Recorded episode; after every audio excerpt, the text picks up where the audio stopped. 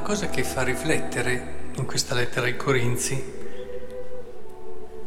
è una cosa che secondo me è molto importante da capire in generale per la vita. Si dice, penso dunque che sia bene per l'uomo, a causa delle presenti difficoltà, rimanere così come egli è.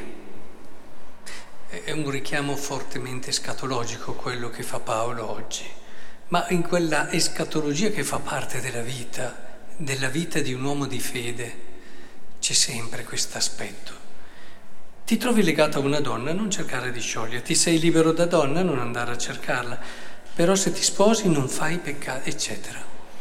E al di là di quello che è l'implicazione più sociale anche di scelte vocazionali, credo che ci possiamo fermare oggi in particolare su questo aspetto non è cambiando, ma è cercando la verità di quello che vivi che puoi essere felice.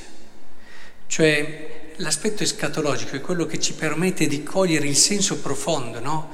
In una prospettiva di ciò che verrà, che darà senso a tutto quello che siamo. Quindi, in fondo, il Vangelo ci aiuta a dare quella profondità quella ricchezza di significato a quello che stiamo vivendo.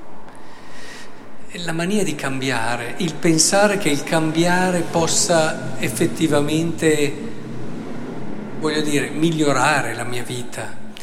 Può essere per alcuni anche così, lo abbiamo visto nella storia di tanti santi, scelte radicali che hanno cambiato radicalmente, San Francesco, Sant'Antonio, potremmo fare un elenco altissimo, però questo è un tipo di vivere l'escatologia nella tua vita, l'annuncio del regno, quel carattere profetico forte che c'è nel Vangelo e che diventa un segno per tutti quelli che ti vedono.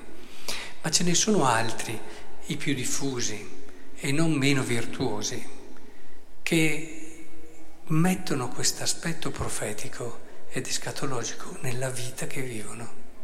In questo credo che la del Brill sia una delle testimoni più belle e più lungimiranti che abbiamo vissuto. Pensate anche a San Francesco di Sal, dottore della Chiesa, ma con un linguaggio molto vicino al nostro, la del Brel ci ha aiutato a capire che dobbiamo imparare a leggere dentro alla vita che viviamo, dentro alle situazioni che abbiamo, quella forza profetica che c'è, quella aspetto di fede che mi permette di capire, ad esempio, parliamo del matrimonio, la verità, la grandezza, l'altezza, la bellezza dello stare insieme. E, e questo nei momenti belli come nei momenti difficili, lo diciamo anche nella formula. È lì che dobbiamo cercare quel significato e quel senso che ci darà la verità e la felicità di conseguenza di quello che stiamo vivendo. Quindi penso che sia molto molto importante riuscire a leggere questo, perché anche il brano di Vangelo, le Beatitudini secondo Luca, ti portano ad una prospettiva chiaramente profetica, non è una prospettiva immediata. Eh, eh, dico, se io vado a fermarmi, a fermare qualunque persona e gli dico beato colui che è povero, ti guarda un po' storto, beato quello che adesso ha fame, beato quello che adesso sta piangendo e beato quello che viene perseguitato. E capite che non può ritrovarsi, perché questa è una prospettiva profondamente profetica, che cioè vede oltre, vede una verità che sta oltre l'immediatezza e che fonda quello che stiamo vivendo.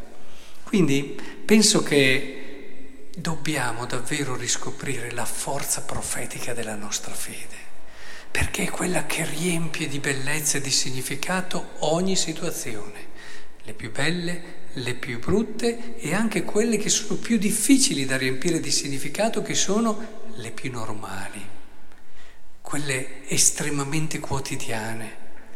Perché come sapete una cosa molto bella, va bene, una cosa molto brutta, tiriamo fuori le risorse, siamo quasi forzati perché se no non stiamo in piedi a trovare dei significati, ma le cose normali, le cose quotidiane, quello stato che stiamo vivendo, qui si parla di tante situazioni legate soprattutto al matrimonio, ma, ma tante altre situazioni. È lì che dobbiamo chiedere la grazia di poter leggere con gli occhi della fede quello che stiamo vivendo. Illuminerà tutta la nostra vita, ma tutta. C'è un'intensità nella vita dell'uomo di fede che non può immaginare chi non ha fede. C'è una profondità. Chi non ha fede deve fare cose sempre strane, particolari, belle, deve cercare qualcosa di emozionale, di emotivo. Insomma. Il cristiano non ha bisogno di tutta sta roba. Il cristiano vive con un'intensità grazie alla fede che riempie il suo cuore e, e comunica agli altri una gioia diversa che può diventare attraente in questo senso e lo rende anche missionario. Quindi chiediamo questa grazia.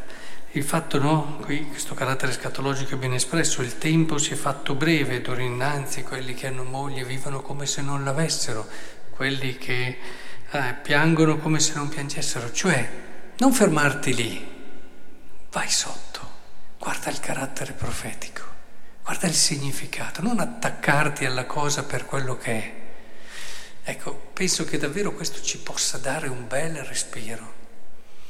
Chiedetela questa fede al Signore, chiedetela tanto con insistenza, capite che non si può far senza preghiera.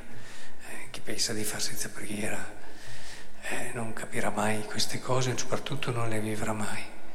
E quindi guardate con questo sguardo quello che ogni giorno accade nella vostra vita. Scoprirete che questo accadere non è altro che il mistero dell'amore di Dio che entra, come ci ha detto il Salmo, nella vostra vita per farvi capire